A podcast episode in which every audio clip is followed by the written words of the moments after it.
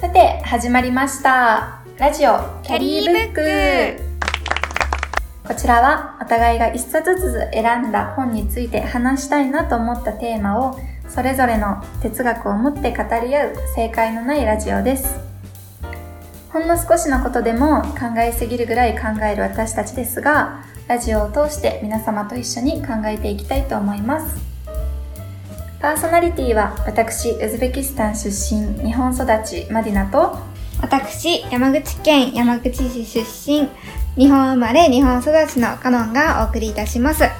どうぞよろしくお願いいたします。よろしくお願いします。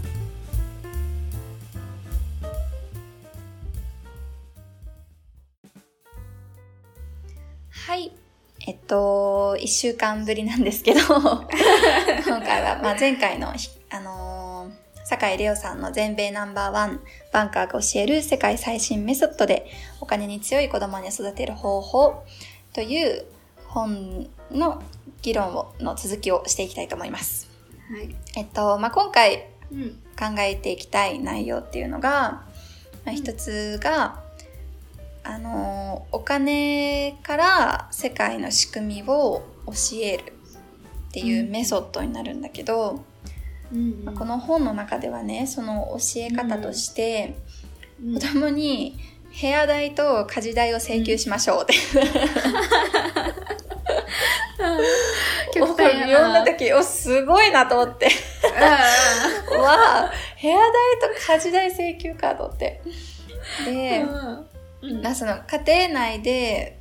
お金のルールを決めるんだけど、それは社会のルールの縮図として、家庭内のルールを決めていくと、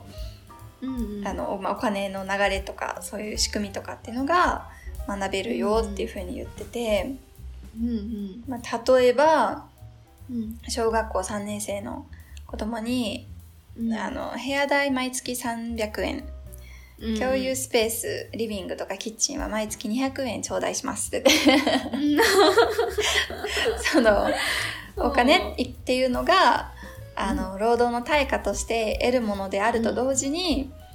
自分が物とかサービスを得るために支払うものでもあるよっていうのを学ばせるのが狙いなんだよね。なるほどね。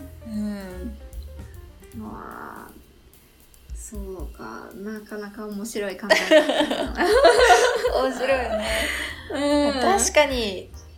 低学年の子供とか、自分が子供だったちっちゃかった頃とか、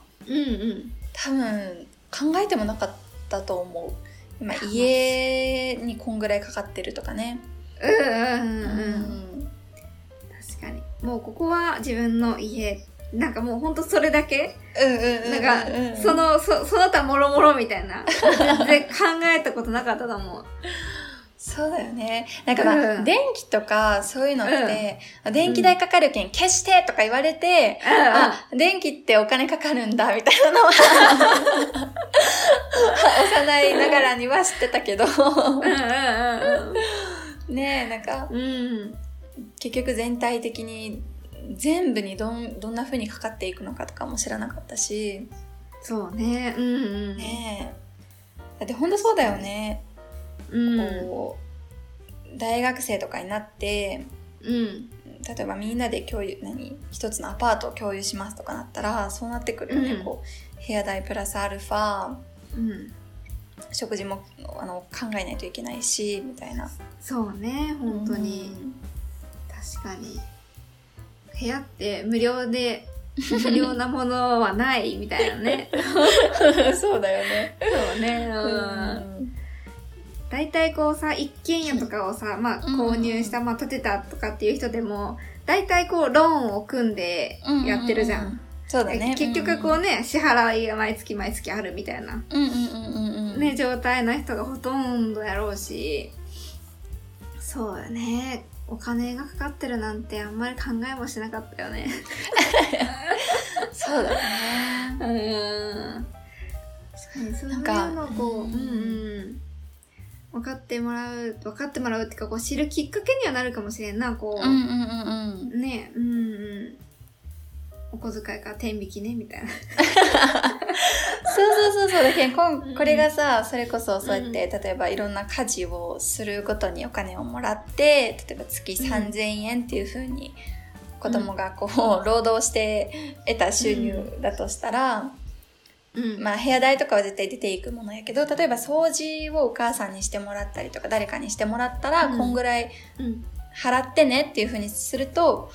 こう考えるよね、多分子供ってっていう風に言ってて、こう掃除は今すごいやりたくないから、まあ、お金あるしやってもらおうかなって言って払うのか、いやでもこれ買いたいしこれ貯金したいっていうのもあるけん、今回頑張ろう自分でみたいないう風に、まあなんかこ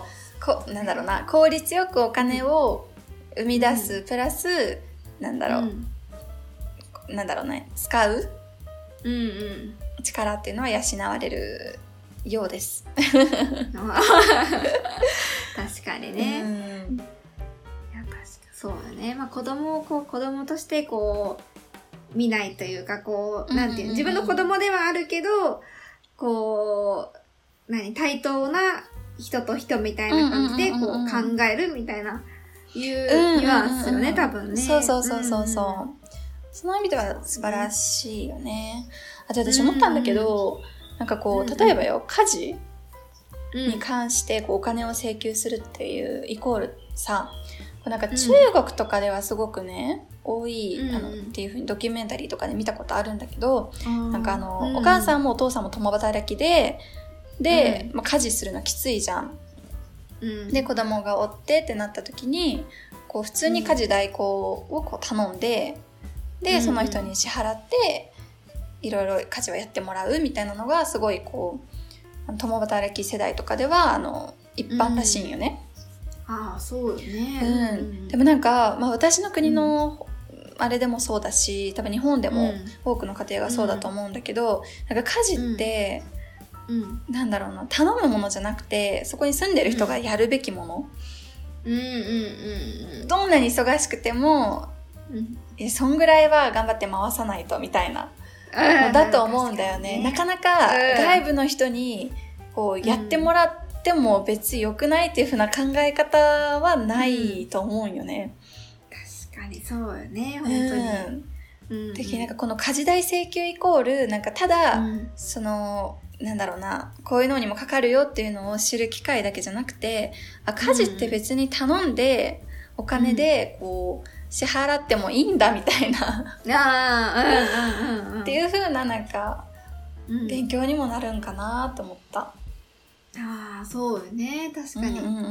こんなところにもお金ってかかるんだみたいな、まあ見える状態ではあるよね、確かに。そうそうそうそうそう、まあかけてもいいんだっていう風にもなるかな。別に、あなたが払いたいなら、私掃除するよみたいな感じでお母さんが。なるほどね、確かにそれは確かに面白いかもしれん、なんかねあるよね、風潮的にお母さんが特にいろいろこなさないといけないとか、あるね、そっか。まあ私のさ国とかで言うと、なんかもう、何？女性が家庭内のことは結構基本的に全部いろいろしなくちゃいけないんだよね。でプラス、まあこれも地域にはよるんだけど私が住んでた地域では、世帯で暮らすところが多いっちゃね、こう、義理のお父さんお母さん、そうそうそう、で自分たちとか、もう多かったらこう義理のお父さんとお母さんの、義理のお父さんとお母さんとの3世帯とか本当に大家族、そんな風に暮らす、家が多いんよね。で、それを女性が全部そこの家事は回さないといけないんだけど、その中でも特に、そこにこう新しくやってきた一番若い世代の女性、3世代とかだったら一番若い世代の女性が基本的に全部しなくちゃいけないみたいな感じなんよね、そうそうそう。だけどもう一日が本当に家事で始まり家事で終わるみたいな言っても過言ではない生活なんよね。うんうんうん、そうそうそうそうそう。なんかそこを、うん、なんだろうな、まあ、うん、上の世代の人たちは世代の人たちと一緒にやるっていうのが難しいことが多いんだけど、うんうん、でもなんかうまくこう分業システムを設けて、うんうん、ねえ。うんまあ、外から誰か頼んでここはやってほしいみたいな感じで、うん、確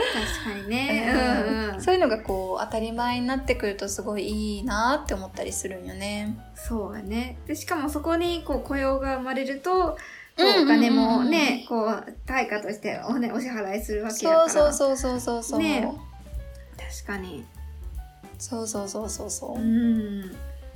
あ本当よね。女性がこうさ家事をやるってなったらだいたい家のことをやるってことでもうお金なんか発生せんじゃん、うんうんうん、まずそうよね、うん、ね当たり前みたいなうんうん、うんうん、だけ確かに、ね、無給労働無給労働ね。でその中でこう子供が育っとるのをそういうの見たら家事って無料なんだみたいなやっぱり思ってしまう、うんうんうん、ねこんなきつくったってだよね本当よね、うんうん、私も本当に時間かかるんだよね。なんか、うんまあ、いろいろ工夫とかあると思うけんしたら、うん、こう時短の工夫とかあるじゃん、うん、そういうのをしたら、ねうん、まあ時間はもうちょっと狭められるかもしれんけど、うん、一つに取りかかる時間をね、うんうんうん、だけどなんか全然別に好きでやってることじゃないやらなきゃいけないからやってるだけでねうん、うん、そう本当にそう、ねうん、なったら別にねそれこそやりますよっていう人たちに、うん、あじゃあお願いしますって言って、うん、ねえ、うん、やってもらうのって全然いいことなのにね。いや本当にそうもう、うん、いやそれは思うわねえうんまあ本当子供のうちからそういうのにこう目に触れさせるような環境とか、まあ自分子供自身がそういう環境下におっても全然いいんじゃないかなって思うわ。うんうんだよな。うんそうだよな。うんいやこれさ私さ子供にこう、うん、食育もすごい興味あってさなんか、うんうんうんまあ、将来的になんか食育ができるといいなと思うんだけどちょっと今回これで疑問に思ったのが、うんうん、例えば、うん、食事代とかを請求した時にさ子供と一緒に食事を作った時ってどうなるんやろみたいな確かにどっちがどっちに請求することになるやろと思って確かにね本当にね親も払うしこっちも払うなもうようわからんこうなるなまあまあそういう細かいルールはね一緒に子供と、うんうん、作っていけばいいかもしれんけど、うんうんまあ、それはちょっと個人的にこういう場合ってどうなるんだろうって思ったあーほんとねそうねそっかそっか、うん、そうねご飯代とか言い出したら確かにキリがなくなってくるかもしれんなねえ、うん、まあこれはその子供の、うん、年齢にも応じていろいろねその都度更新していけばいいよね、うん、そうね低学年の時はね、うん、すごい低学年の時はまあこうなんか認知だけさせといてこういうのも大人になったらかかってくるんだよみたいな言っといてなんか、うんうん中学生になったあたりでは何々くん、うん、何々ちゃんそういうの請求していくからね、うん、我が家でもみたいなそんな感じから、うん、うん、ちゃんと考えといてねみたいな言って、うん、確かにね中学生になった時途端にはいじゃあ部屋代、うん、これが何年も前から言われてた部屋代かみたいな子供からしたら本当ねついにやってきたみたいなさそこでさこうさ湧いてくるのがさ、うんうん、例えばさこう協力するとかさ、うんうんうんうん、こうなんていう自分自身の居場所みたいな、うんうんうん、ところってさどんな感じになるのかなどういう気持ちというか、まあ、例えば協力の部分で言うと、うんうんまあ、今さこう自分はその子供がおるようなわけじゃないけどこう、うんうん、なんていう夫婦でこう協力しながら家事を分担してやったりとかしてるじゃん。うんうんうんうん。いや、してるんよね。ちゃんちゃんと。素晴らしい。うん、そう。で、そういう場合ってさ、別にどっちかがね、これだけお金払ったからやってもらってるとかっていうわけじゃないじゃん、全く。お互いが手の空いた隙に、こう、やってね、まあ、できる時にやるみたいな感じ。で、まあ、そうなった時って、こう協力するっていうこの、まあ支え合うと言いますか、そういうところでどういうところからこう見出していけばいいんかなって家族の中で。確かにそうなんよね、うん、なんか、うん、やっぱ私たち自身がさそういうふうに教育受けて育ったわけじゃないけん、こうイメージもつかんやん、うん、そうなんよね。そうね、まあ、この著者は、うんまあ、そのアメリカに身を置いて、うんまあ、そこの教育のね、うん、中で育ってきとって、自分の両親自身がそういう教育をしとるんよね、うん、自分に。プラス自分たち家族だけじゃなくって、まあ、この著者が住んでたその地域の子供たちもみんなほとんど同じような教育受けとるんよね。あ、そうなんや。そうそうそう。なんかやっぱそういうのもあるよね。だけどそういう、うん、みんなが結構そういう感じで育ってますっていう環境だったら、うん、なんか自分の家おかしくないじゃないけど、なんかこうなんかめっちゃ家だけど社会みたいな感じじゃねみたいな風には多分思わないよね。確かにね、ほんとそうよね。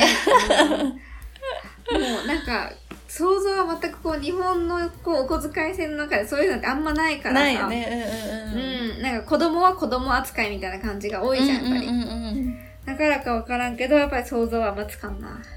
そうだよな。私もね、本当に、うん、どうやってねこういう、うん、いろんなメソッドがあるんだけど、うんうん、これは自分たちの家族に当てはまる形にこう融合させていくのかっていうのは、うんうん、ね考えていきたいなと思って、ね、やっぱりこのメソッドってすごいこうなんか、うん、自分たちが考えてなかったようなメソッドが多かったりするけんさ、いやーそうだね、そういう方法もあるんかとかね、うんうん、思ったりしたけん、うん、やっぱ家族の形に合わせていろいろやっていくと、うん、多分すごくいいんだろうな。そうね、試行錯誤ね。うんうんうんうん。うん、まあ地域とかも時代によっても多分考え方って違うやろうしね。うんうんうん。全く。そうなんよね。うん。そこからこう考えて練っていくしかないよね、やっぱり。うん。そうだよね。ねえ。うんうんうん。子供が学ぶ、なんか大人も学ばされるな、なんか一緒にお金について、うん、そう、ね、本当にそうなんよね。ねえ、ほんとやっぱまず自分たちがねこう、お金ってどんな風に回ってるのかっていうのをしっかりと、知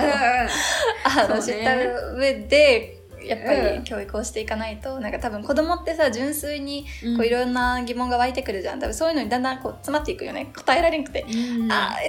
れはみたいな、なんだろうなみたいなさ、確かにね、そうだよね。まあまあ前提としてまず自分たちがちゃんと知っとかないといけないよね。本当ね、確かに。せめて自分の国だけでもね。そうね。いやー、ほんと大事やな、お金の勉強って。なんか、あとさ、例えば子供に、例えば家でこんぐらいのものがかかってるよっていうのを、クリーンにこう言った方がいい。隠したりとか、なんか、ね、まあ、子供やけん、なんか黙っときなさいとか、じゃなくて、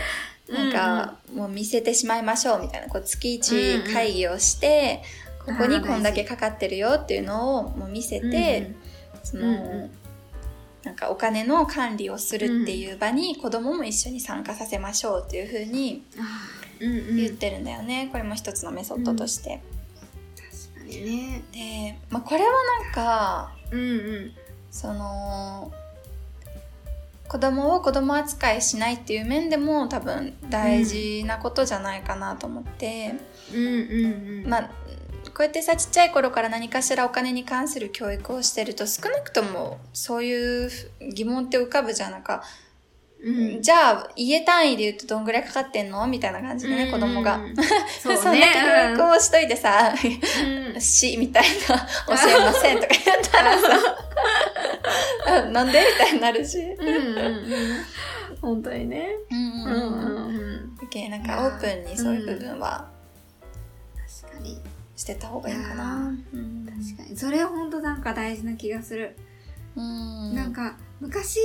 うんうんうん、大学時代に初めてこうバイトを始めた頃かな、うんうんうん、に一回こう自分も考えてみたよね、うんうんうん、なんかこうこの時給を持ってこう大学に行くっていうのにはどれだけのこう労働時間がいるんかみたいな、うんうんうん、そういうのが、ね、昔考えたことがあって、うんうんうん、なんか驚愕したような思い出はこんな働かんといかんのかってね本当ねたった一コマこうね、うん、あるじゃんこの一コマにもこれだけのこう時間とまあね本当必要なんだという確かに、うん、なんか小さいながらにさ子供が、うん、例えばさ、うんうん、なんだろう皿洗いをなんか200円とかで言ってたとしたら、うん、家族会議に出たら、うん、桁違いすぎてさ、うん、俺とか私皿洗い何回せないかんわとかねえほんとそうよそんな風に考えられるかもしれんねねえそんな気がする、うん、いやほんと結構こう大事ななんかその見つめ直しの時間だなと思ったけん、うん、そういうのがやっぱこう子供の頃からこう親と一緒にできるってすごいこう大きいと思う。うん、確かに。うんうん、現状を知るっていうのにもね。うん。うん、そうな気がする。うん。家計のこととか、なんかさ、家族でこういう今状態なんだっていうのがこう把握できたらこう小さいながらにも、うん、今はそんなにこう、ね、ねだったらいけない時期なんだとか、こうなんか多分、ね、子供ながらになんとなく考えるじゃん、やっぱり。ね、考えるね。ね、ほんとに。ちょっと新しい、ゲーム機欲しかったけど、ちょっと今は黙っとこうみたいな、ね。そうね。もうちょっと、ちょっと来月ぐらいにしとこうかなとか、ちょっとね。